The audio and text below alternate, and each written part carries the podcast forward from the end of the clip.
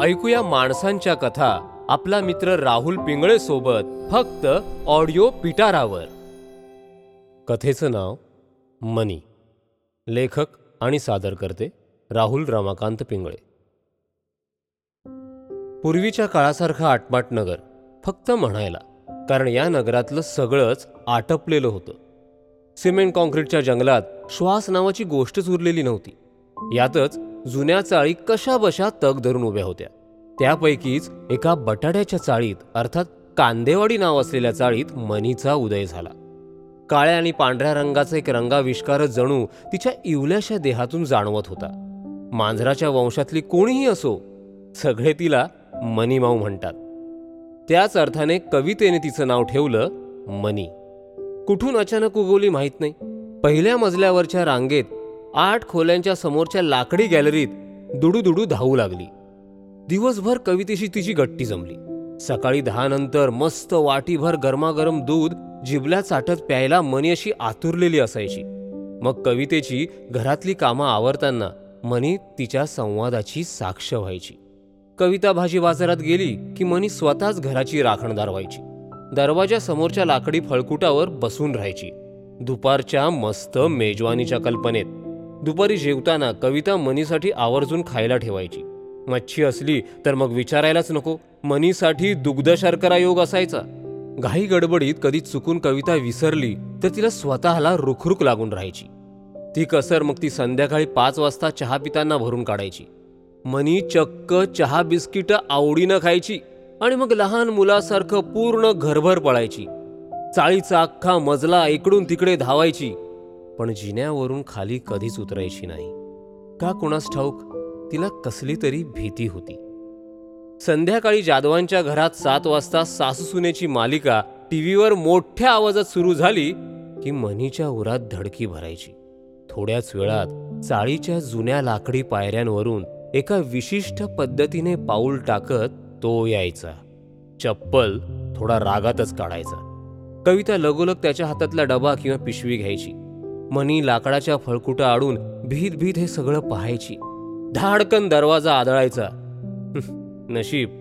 जुन्या हाडांप्रमाणे लाकूड जुनं पण मजबूत होतं दरवाजाचं. मग बराच वेळ मनीला शांतता जाणवायची. बाकीच्या सात खोल्यांमधून टीव्हीचा गोंगाट ऐकू येत असताना कवितेच्या खोलीत मात्र शांतता असायची. निशब्द शांतता. आत इतकी शांतता का असते हा प्रश्न मनीला पडायचा. रात्री मध्येच कधीतरी दार किलकिलं व्हायचं आणि पटकन कविता चपातीचा एक तुकडा ठेवून मनीला एक क्षणभर पाहून आत निघून जायची. मग मनी बराच वेळ थोडी थोडी चपाती खात जागत राहायची. कवितेच्या हातांचा स्पर्श तिचं थोपटवणं मनी आठवत राहायची. वेगवेगळ्या आवाजांच्या गोंगाटाने मनी डोळे किलकिले करून पाहायची तर चांगलंच उजाडलेलं असायचं. सूर्यकिरणांच्या सड्यात मनी डी व्हिटॅमिन घेत पडलेली हळूच उठायची. तेवढ्यात कवितेच्या घराचा दरवाजा तेवढ्याच जोरात उघडायचा. ते पाय उंबरट्या बाहेर यायचे. निजलेल्या त्या चपला पायांमुळे परत जिवंत व्हायच्या. पण त्या पायांमध्ये एक क्रूरता होती. जणू त्या पायांमुळे त्या चपलांना सुद्धा वेदना होत असाव्यात. इतक्या जोरात आदळत आदळत ते पाय लाकडी जिन्यावरून वेगवेगळ्या आवाजांचा आविष्कार करत मनीच्या नजरेआड व्हायचे. आणि मग त्या सरशी मनी मांजर जरी असली तरी सशासारखी टुणकण उडी मारून कवितेकडे जायची. कविताही तिला प्रेमाने बिलगायची. असंच एकदा कविता शेजारच्या कदम काकूंसोबत बोलत असताना मनीला तिच्या या चाळीत येण्याचं रहस्य कळलं. नाक्यावरच्या मारुतीच्या मंदिरात एका शनिवारी कवितेला प्रदक्षिणा घेत असताना पाठीमागे इवलस हे मांजराचं पिलू गलित गात्र मलूल होऊन पडलेलं दिसलं. भीत भीतच तिने ते चाळीत आणलं.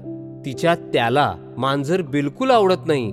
म्हणून तिने ते गपचूप लाकडी फळकुटा मागे लपवून ठेवलं. आणि म्हणूनच तो आल्यावर त्याचं आणि मनीचं एकमेकांना दर्शन होऊ नये म्हणून कविता दरवाजा लावूनच घ्यायची.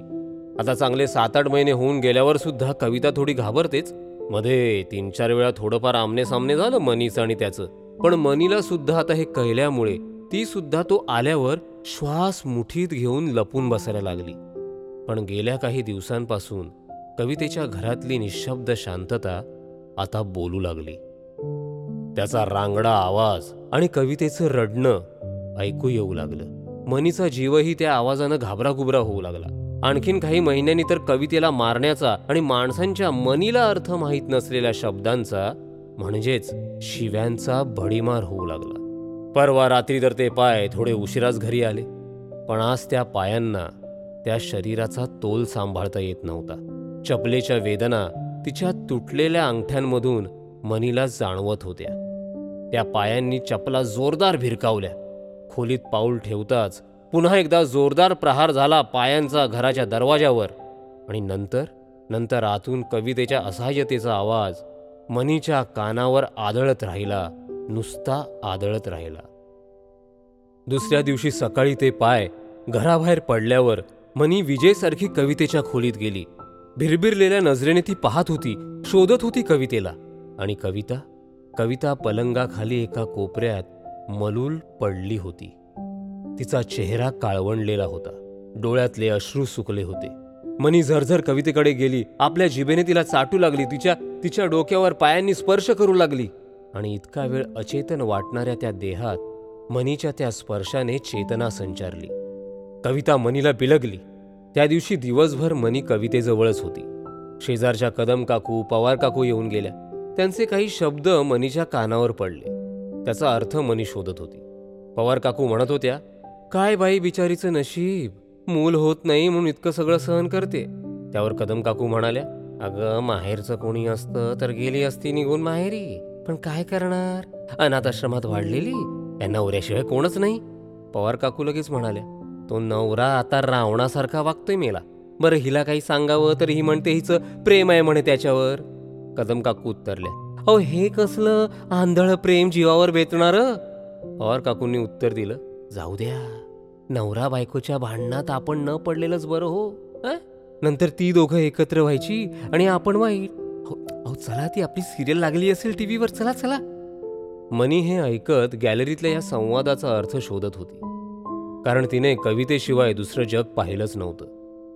म्हणूनच तर तिला जिना उतरायची भीती वाटत होती. पण पवार काकू आणि कदम काकू यांच्या बोलण्यातला अर्थ लवकरच मनीला उमगला. आठच दिवसांनी सकाळ सकाळी चाळीतल्या बायकांच्या रडण्याने मनीला दचकून जाग आली. कवितेच्या खोलीबाहेर ही गर्दी जमली होती. बायका नुसत्या रडत होत्या. मनीला काय घडते ते कळत नव्हतं. खोलीबाहेर जमलेल्या त्या वेगवेगळ्या पायांच्या बोगद्यातून वाट काढत मनी आत जाण्याचा प्रयत्न करू लागली. तीन चार पायांचे प्रसाद तडाखे मनीला मिळाले तरी हट्टाने मनी तो लाथांचा प्रसाद खात खोलीत गेलीच. कविता एका चटईवर निश्चल झोपली होती. बाजूला तो काहीतरी बडबडत पाय आदळत बसला होता. मनी झरकन कवितेच्या अंगावर गेली. तिच्या जवळ जाऊन तिला चाटू लागली पायाने डोक्यावर हात फिरवू लागली आशेने पाहू लागली. पण ह्यावेळी मात्र कवितेने डोळे उघडले नाहीत. आणि मग? आणि मग त्याच पायांनी क्षणार्धात एक जोरदार तडाखा मनीला दिला आणि मनी त्या माणूस नावाच्या जनावरांच्या गर्दीतून बाहेर फेकली गेली ती सरळ गॅलरीतून खाली. कवितेची अवस्था मनीला आता कळत होती. तिच्या मऊ काळ्या पांढऱ्या रंगाविष्कारातून लाल रंगाचा आविष्कार होत होता. एवढ्यात? एवढ्यात बऱ्याच पायांचे आवाज वरून खाली यायला लागले. कवितेला एका पांढऱ्या शुभ्र चादरीतून खाली एका विहिरीवर आणून ठेवलं गेलं. त्या गर्दीत मनी कशी बशी त्या तिरडीपर्यंत पोहोचली आणि त्या पांढऱ्या चादरीत तिने स्वतःला लपेटून घेतलं. अलगद वर उचललं गेलं. काही राम नाम सत्य हे सारखे शब्द मनीच्या कानात घुटमळत होते. तर दोघं तिघं बाजूने चालताना दबक्या आवाजात बोलत होते. काय करणार नवऱ्याच्या छायाला कंटाळली होती बिचारी. मनी हळूच चादरीतून रस्ता काढत कवितेच्या अगदी पोटाशी गेली. कवितेच्या त्या चेतनाहीन हाताचा स्पर्श तिला अजूनही जाणवत होता. आणि थोड्याच वेळात थोड्याच वेळात मनीला सभोवती गरम संवेदना जाणवल्या. कुणीतरी तिला पटकन तिरडीतून काढून खाली फेकलं. वेदनांनी त्रासलेली मनी समोरचं दृश्य नुसतं पाहत राहिली. कवितेच्या देहावर लाकडं रचली गेली होती. ते पाय तिच्या त्या देहाभोवती फेरी मारू लागले होते आणि एकदम आणि एकदम त्या लाकडांना अग्नी दिला गेला. मनी मनी कावरी बावरी झाली. त्या लाकडांभोवती फिरू लागली. काय करावं तिला ते सुचे ना आणि आणि अचानक जाऊन त्या पायांना विलक्षण आवेगानं ओरबाडलं तिनं. आणि पुढच्या क्षणी पुढच्या क्षणी त्या पायांनीही मनीला त्या अग्निकुंडात कवितेच्या दिशेने भिरकावून दिलं. कायमच.